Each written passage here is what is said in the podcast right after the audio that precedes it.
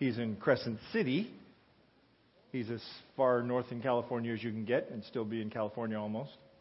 Um, he's doing his last assignment for Northern California Conference. He's uh, helping the Crescent City Church uh, work through their natural church development program. Um, he started with them a little while back, and so um, he would uh, he would send you his greetings and let you know he already misses you and he's not yet gone. We spent a little time in the office this week, so if you come into the office sometime next week, you might bump into him. Um, it's just a mirage. He's not staying. He's already gotten his started moving his books and stuff, so we know he's definitely on his on the road. So, where the preacher takes his books, he's done. We have been uh, talking about the kingdom specifically in the book of Matthew, the kingdom of heaven. Um, there was a tragedy in our kingdom, in the earthly kingdom of heaven this week. Um, I don't know if you heard about it, but um, this week a gunman went into a Wednesday or went into an evening prayer meeting and uh, shot several people in that prayer meeting in the uh, Emanuel AME Church in Charlotte, North Carolina. Um, no, I might have my town. My town's wrong. South Carolina. Charleston. Thank you. Charlotte, Charlotte was where Lee's transferring to. Charleston, South Carolina. I just want to encourage you to lift those those folks up and lift that community up. Um, the weeks ahead are going to be very tough, and I just want to ask you to pray for them to seek God's blessing on them, to seek the comfort and presence of the Spirit for them. Um, as much as churches seem to be competitors, like basketball teams or something like that, ultimately we are trying to point people to Jesus. And I would ask for you to pray for them as they seek the recovery from such a tragedy. Um, their pastor, and two, well, actually, two of their pastors were killed. Um, and the rest of the folks that were there were all church members in that congregation. Um, please pray for them. In fact, I'm going to ask you before I start preaching this morning if you'll join me for a, a word of prayer as well.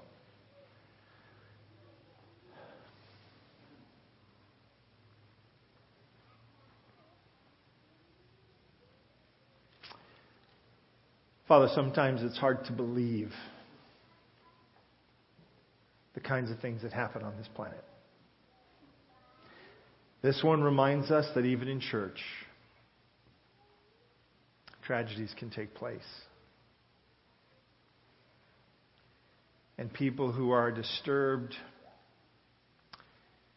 people who are being led by evil, who are filled with hate Satan has a hold of all over the world continue to bring difficulty and harm. And specifically to this one church, we ask for your Holy Spirit's blessing. We ask your blessing upon those families who've lost their loved ones.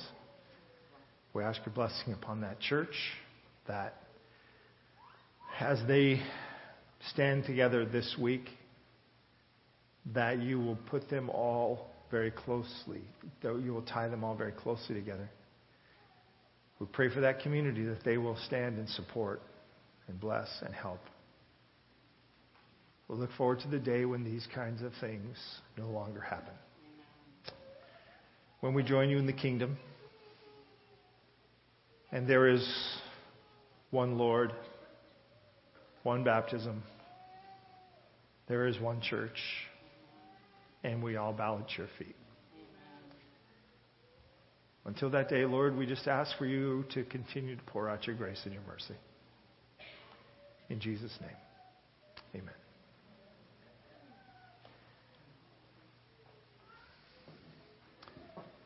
Some years ago, a cartoonist came up with a, a big idea. Sometimes, don't you wish you would come up with the big ideas? You know, don't you wish you were the guy who said, I think people will buy rocks as pets?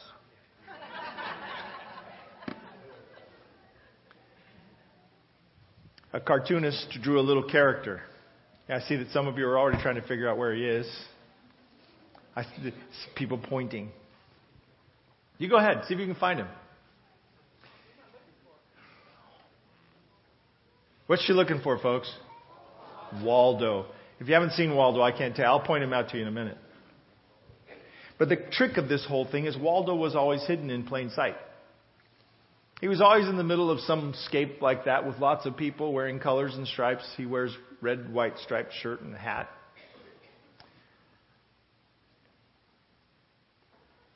And when Jesus tells the parables that we're going to talk about today, he's talking about the hidden kingdom. Last week we talked about that little mustard seed that you plant in the corner of your garden that sprouts and grows and pretty soon it's knee high and then it's hip high and shoulder high and it's over your head and the birds are landing in it. We talked about how the, the small, tiny nature of the church, as it was then, 12 disciples, at the most about 82 people, was sent forth to take on the Roman Empire. And Jesus said, It may look just like a mustard seed, but man, a mustard seed can produce a lot. It may look like a little bit of leaven hidden a bunch of flour, but man, when you put that leavening in there, it can make a big difference. And he went on in the same chapter to, to talk about the hidden church, the hidden treasures. There's Waldo right there. Can you see him now? He's buying socks. For those of you who have gone through the rest of the service frustrated because you didn't find him, that's that yellow arrow right there. That's what it's for. Now you have peace. So I want to show you some other things hidden in plain sight.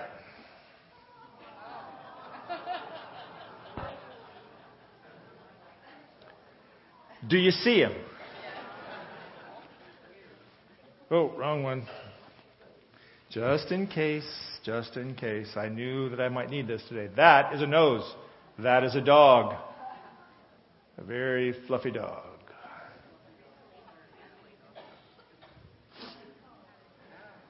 See that one?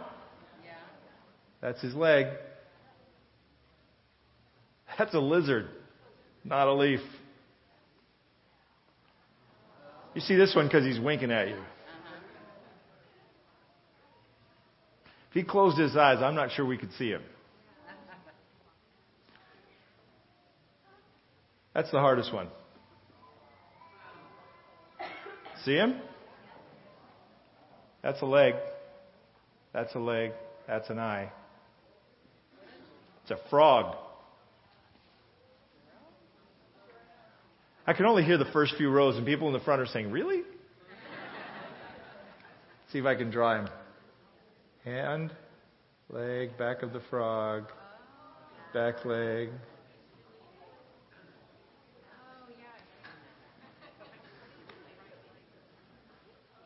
Got him? Hidden in plain sight. There he sits on the side of that tree, but you don't see him. Hidden in plain sight, camouflage. We use the term camouflage for all, all sorts of things.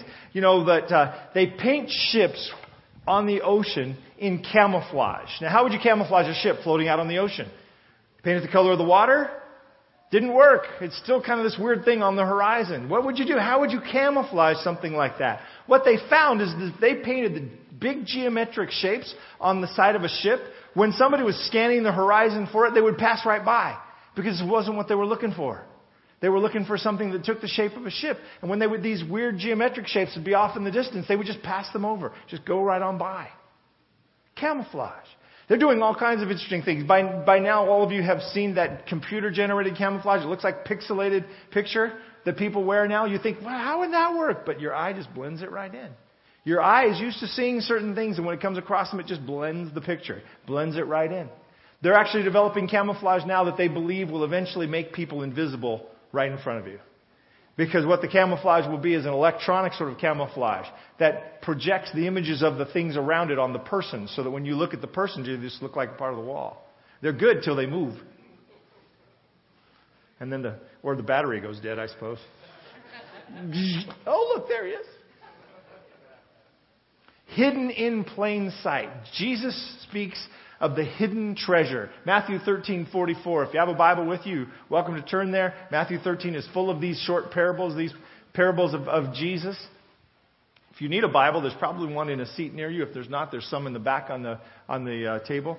Um, Matthew chapter 13, he says, Again, the kingdom of heaven is like a treasure hidden in a field. Hidden where? Hidden in a field. Now think about this for a sec, folks. There are no banks.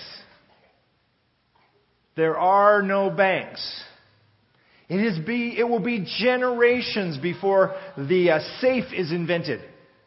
What do you do with your money when you don't want people to find it? You hide it. You hide it somewhere. And it was not uncommon to hide it out in a field. That's the whole treasure, tre- treasure map thing. You know, everybody, oh yeah, well, we've got this treasure map from so and so. You know why there's a treasure map? Because there's no bank. And maybe because if you're a bank robber, you don't want to take your money and put it in the bank. You don't trust them. Okay? But think about the fact that in the old days, they would hide treasure out in fields. They would literally go out in the field, walk, you know, 10 paces out to the field, turn left, walk four paces, turn right, you know, and then plant, put it in the ground next to that corn cob. And they would draw themselves a map where they'd try to memorize where they put it. Well, guess what would happen? People would lose the map. Or they'd forget. Have you forgotten your password to anything? And you don't want to write them down because then it's not very secure, right? You have this whole list of passwords in your desk. Pull out your desk. Look, here's all the passwords. Right? You know where people hide their passwords? Bottom of their keyboards. We just went through a whole security training thing at the conference office, and they said, "Look, if you've got to write your password down, do not hide it on the bottom of your of your uh, keyboard." And everybody was like, and if you looked around the room, people were like, "Ooh." You knew all those people had their password on the bottom of their keyboard. I was not smart enough to think of that. It's like, oh man, sounds like a good place to hide your password. They said everybody hides their passwords on the bottom of their keyboard. So if yours is there, go home today and take it out of there. Hide it someplace better. Hidden treasures. They took their money and buried it in places. So this is a very real thing. When people say the kingdom of heaven, when Jesus says the kingdom of heaven is like treasure found in a field, people go, yeah, yeah, that happens. Yeah, yeah. Has it happened in your neighborhood? No, probably not. You know why? Banks. Everybody knows where the money is. It's at the bank. Okay? They would stash it someplace like in a field, which a man found. So now I, I want you to picture this guy. I want you to picture what Jesus is describing. Guy's walking through a field one day, and something happened. It rained that day. Uh, something weird happened. There was a flood. The field got plowed funny. Something, something pushed up out of, you know, rock lifted it out of the ground. But he's walking through a field and he finds a treasure. Now, apparently, it's fairly exposed. Right? Because it says he found it and did what to it? He hid it. So apparently he, it was open to where he could see it. And he stashed it. He hid it at that point. He found this treasure and he hid it. And for joy over it, goes and sells all that he has and does what? Buys the field. So which is of more value? All that he has or the treasure that he's buying? The treasure that he's buying. He has found a treasure that is of greater value than everything else he has. Right? Is that logical to you? Would you go buy or sell everything you have and buy a treasure that was less than what everything else you had? Bad investment. Okay? So he finds the treasure, he hides it again, and then he goes and sells everything he has and buys the field. So, what do we know about the treasure? Well, we know that the treasure was hidden. True? True. These facts should not be hard to sort out in this story. It's a short one. Number two, it's found. Right? Treasure was hidden, treasure was found. Number three, it's valued. Yes? We all in agreement so far? And lastly, it's purchased at great cost. Okay? Treasure's hidden in the field. We know it's hidden, it's found, it's valued, and it's purchased at great cost. Sells everything he has, goes buys the field so that he can have the treasure that he's reburied in the field. Now, do you wonder about the guy who sold him the field?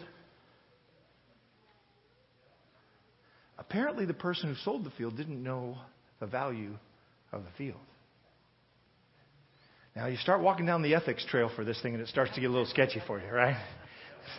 Ah, what do you do here? You find treasure in the field.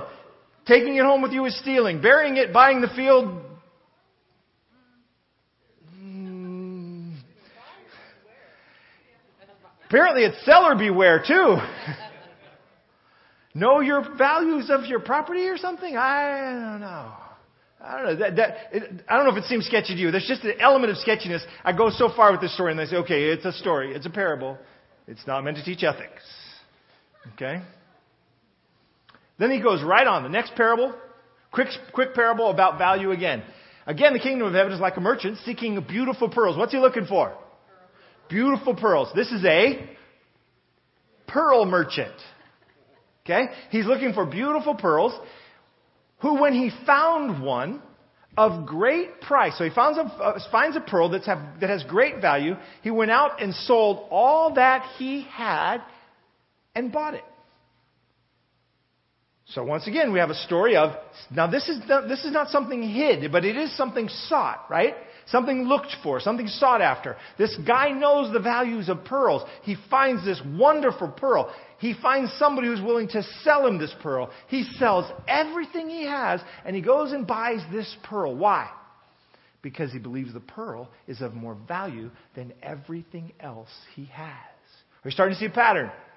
Okay, so what do we know about the pearl? Well, it's sought after. It's not hidden. It's sought after. Clearly somebody has it. It's out of the oyster, right? It's not still at the bottom of the ocean or he'd just take it and go home with it. Someone else owns it. Someone else has it. He finds this great pearl and then he sees its value. Now, whether the other person doesn't recognize its value or not, I don't know. But he sees it as a very, very valuable pearl he goes and purchases it again at great cost. So the treasure was hidden, found, valued, and purchased at great cost. The pearl is sought after, found, valued, and purchased at great cost. Do you see the parallels? Okay. All right. What do we know about the kingdom from these two stories? The kingdom of God is like a hidden treasure. The kingdom of God is like a pearl. What do we know about the kingdom from these stories? Well, it can be found. Is that reasonable? The kingdom of heaven can be found. People can find it. People who are looking for it can find it, and sometimes people stumble upon it. It can be sought after. Somebody can go looking for it and find it. They can find it. And sometimes somebody will just stumble right over it. That's like wander into somebody who leads them to a, to a discovery, to who they, they finally go, whoa, look at that. Jesus is real. Look at that. I've stumbled into the kingdom of God. It can be found either way, right? Both examples are true. Number two, it's valuable. So what is God saying about the kingdom? It's a very, very good, great value. It's very valuable. And number three, it will rearrange your values. What becomes the most valuable thing you have after these discoveries? For the guy who finds the hidden treasure, he sells everything he has. So what does he have left? Only the treasure he bought in the field. The pearl of great price. What does he do? He sells everything he has. So what does he have left? Only the pearl. It's highly valued and it totally rearranges your values.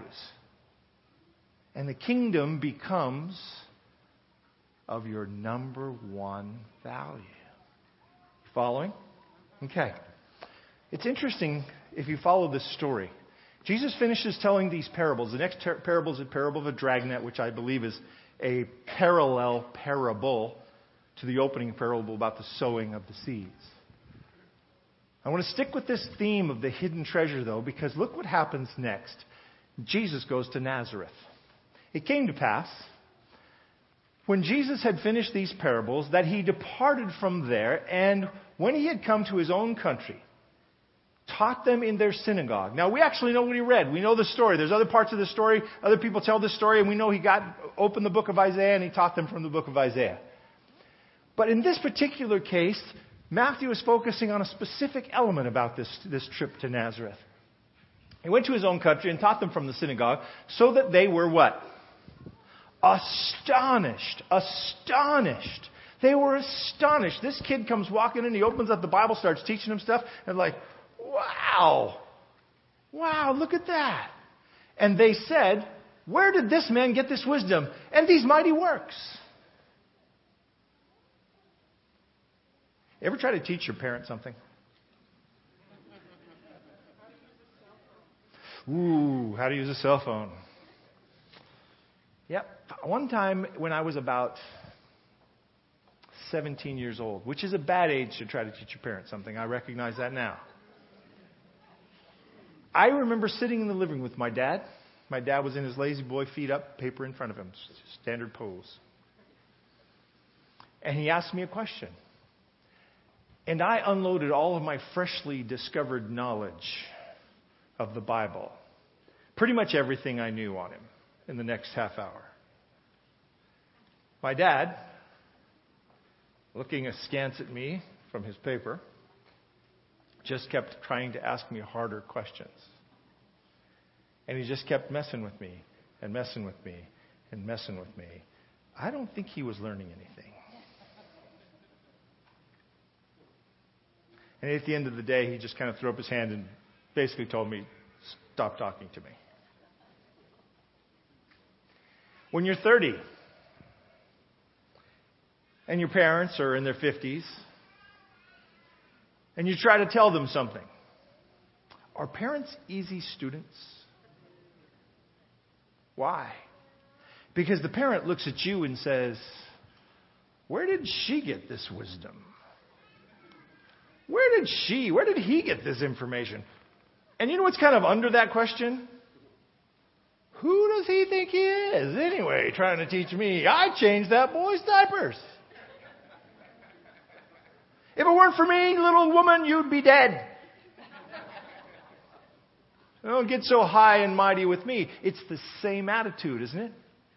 Jesus gets back to Nazareth and they're saying, Where did this man get this wisdom and these mighty works?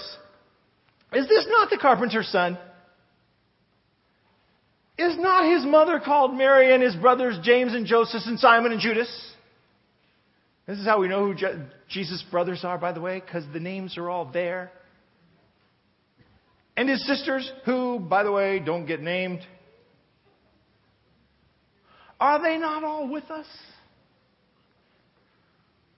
Where then did this man get all these things? What's underlying this question? Who does he think he is coming here and talking to us like this? He's the carpenter's kid. He's not the rabbi's kid. He didn't go to college. He didn't do nothing. Who does he think he is? So they were offended. Do you think Jesus said anything offensive?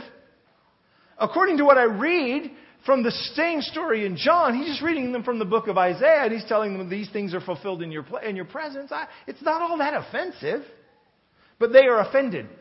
But Jesus said to them, A prophet is not without, without honor except in his own country and in his own what? House.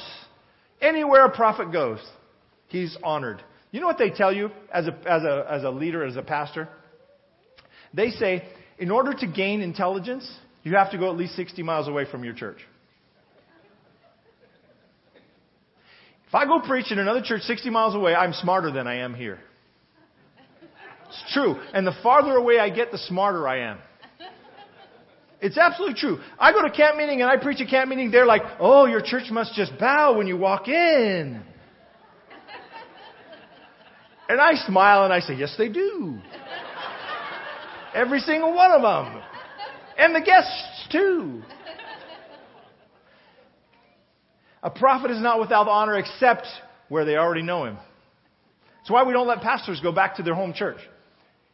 You'll never, you almost never see a pastor who grows up in a church, is, is converted or whatever, becomes a pastor, hopefully gets converted, and it becomes a pastor, goes off to seminary, has a career. You almost never see them go back to that original church.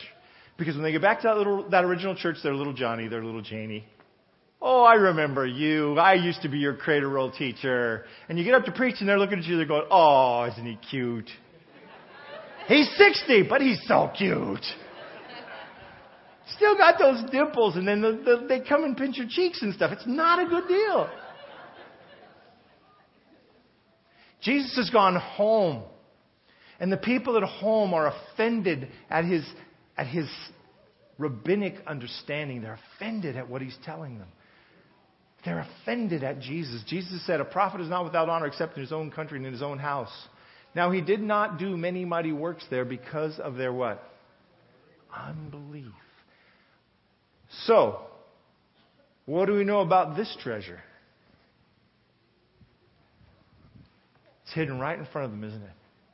It's hidden in plain sight. The King of the universe is walking in the streets of Nazareth, and the people of Nazareth are going, Who does this guy think he is? King of the universe. Son of God. Creator of all things. Sustainer of your breath. All those are valid answers, right? Who does he think he is? Well, Mark says this way. He could not do many mighty works there, except that he laid his hands on a few sick people. I like this. It's not considered a big deal. He just walked through and healed some people. Nothing really big. And he marveled because of their unbelief. Jesus is being held back, not able to do the works he would have done in Nazareth that day because of their unbelief. Can I just pause for a sec and say when the Bible says you have not because you ask not, this is what it's talking about? You don't always get the answer you want for your prayers, right? It's okay to admit this. This is not a problem. Everybody has the same problem. You do not always get the answer you want. There are several reasons for that. There's several reasons for that. Number one, you would blow it if you got the answer you wanted. Right? Lord, I'd just like to be a millionaire. You ever watch any of these genie movies? It's always bad when the guy gets what he wants. You guys must not watch genie movies. If you always get what you want, most of us would just blow it. We'd have all kinds of problems. We'd treat it like a, a, like a vending machine, like some lottery that we could win. Most of us can't handle getting the answers yes all the time. Number two, it would harm others if you got what you wanted. I'm falling from this plane, Lord, could you stop gravity? Well, not really. That's not such a good idea. It would harm others. Number three, you live in a sinful world. And for God to step in and change everything you asked would be to be the same capricious agent of, of his own will that the devil accuses him of being. Oh, look, one of my kids wants something. Okay. Okay. Okay. And the results of sin are being played out on this planet. The weeping of Jesus at the tomb of Lazarus is a demonstration that he would like to give you what you want. But there are forces at play here beyond our understanding. And you will get your answer in time, but you will get your answer face to face.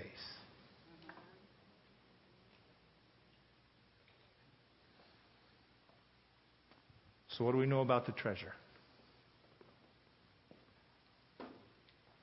It's Jesus.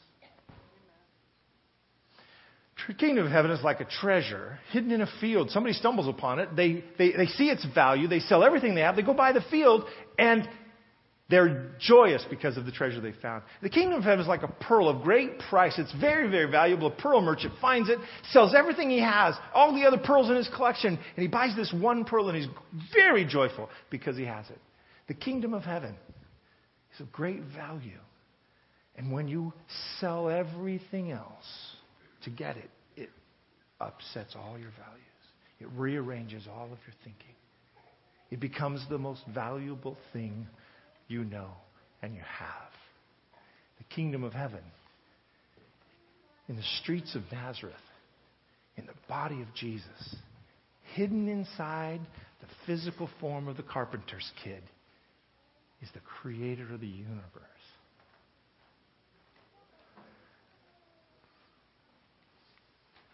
So, what do we know about Jesus? He can be found. Isn't that good news? You might stumble upon Jesus someday, or somebody might help you find him, or you just may have to strive to seek him and find him. You, but you can find him. He can be found. If you have been away from God for a long time, if you've been wandering off trying to do your own thing, Turn around. Repentance means to turn around. You know, in this church I tell you this all the time. Repentance just means to turn and go in the other direction. Go in the direction of God. To go toward Him. Repent. Go the other direction because He's going to be found in that direction, not the way you're going on your own. Repentance is not you going through all the lists of sins you can think of. That's penance.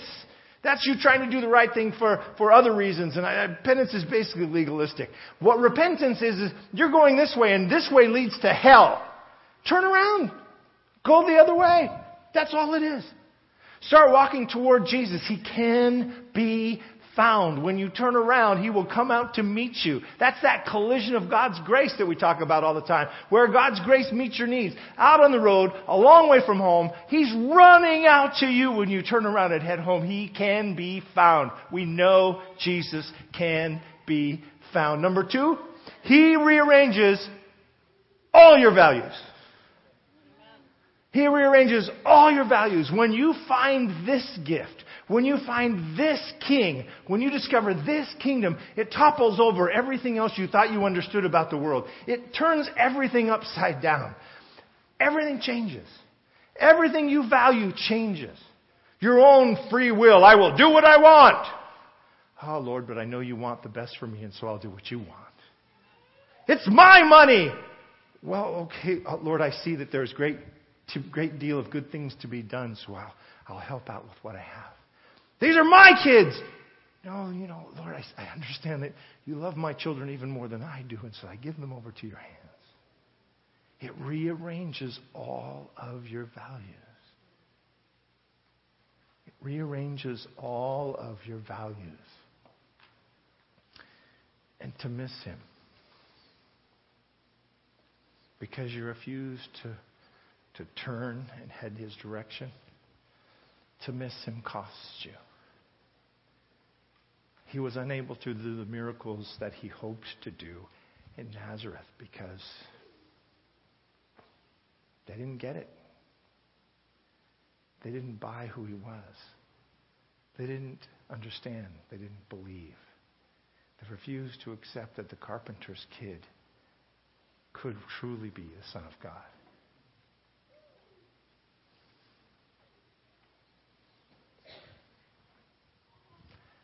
And so they were offended by him.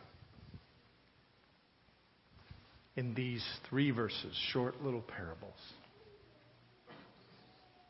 is the testimony about the kingdom of God that simply says, you know, it's kind of hidden. If you seek it, you can find it. And if, you, if you're in the right place at the right time, you might stumble right across it. You know, I think those who stumble across it are the people born in the church. You know, you're born to a Christian family, they take you to church all the time, and you're not, you're not really paying attention to it, and one day you trip right over the gospel. And you go, oh my good, I didn't see that there. And you may have heard it 30 or 40 or 150 or 3,000 times, but all of a sudden one day you trip over it, and there it is. I think those who are seeking it, are those of us who are born outside of a family that always has, already has a relationship with God. And because someone leads us, someone points us, someone talks to us, somehow we hear about it, we start looking for it. We start seeking the information first, and then we start seeking the one who gives the information, and we begin to get it. And one day it starts to click, and one day it starts to make sense, and one day you start to follow. And you realize everything got rearranged. I didn't, I didn't see it coming, but everything got rearranged. The challenge to the church from these two little parables is to embrace the kingdom. It's worth everything you have. So I want to ask you if you're holding anything out, stop.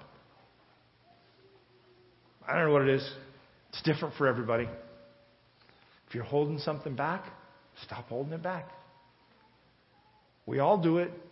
You're not alone. This room is full. Everybody here has the same issue. We, we at times, or sometimes continuously, hold things back. A lot of us, it's our independence. For a lot of us, it's our independence. We, we think somehow we are better off doing it on our own. I'm just saying you can't do it. There's no there there. That's not possible for you. If there's something you're holding back, I want to challenge you. I want to implore you. I want to invite you to stop holding it back, to give it over to Him, to let Him rearrange the values that He wants to rearrange, to rearrange the life that He wants to rearrange, to see the value in what He's offering you. And be willing to toss, toss everything else aside for it. This is not an offering appeal because usually it's not money. I know some of you start thinking, oh, oh he's going to make an offering appeal. Nope, this is, this is much better than that. This is a heart appeal. This is a what are you holding in your heart, clenched like a fist, that you're unwilling to release to Him.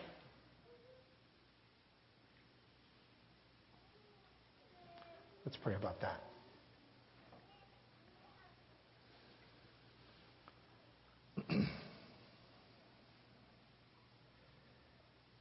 Father God, there are as many reasons and resistances as there are people.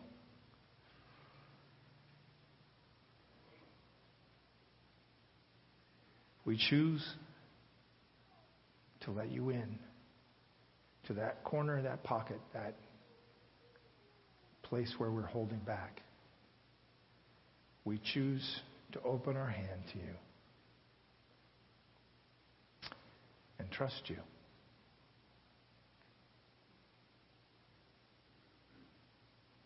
In spite of all of the things that people shout to the contrary, we choose to trust you.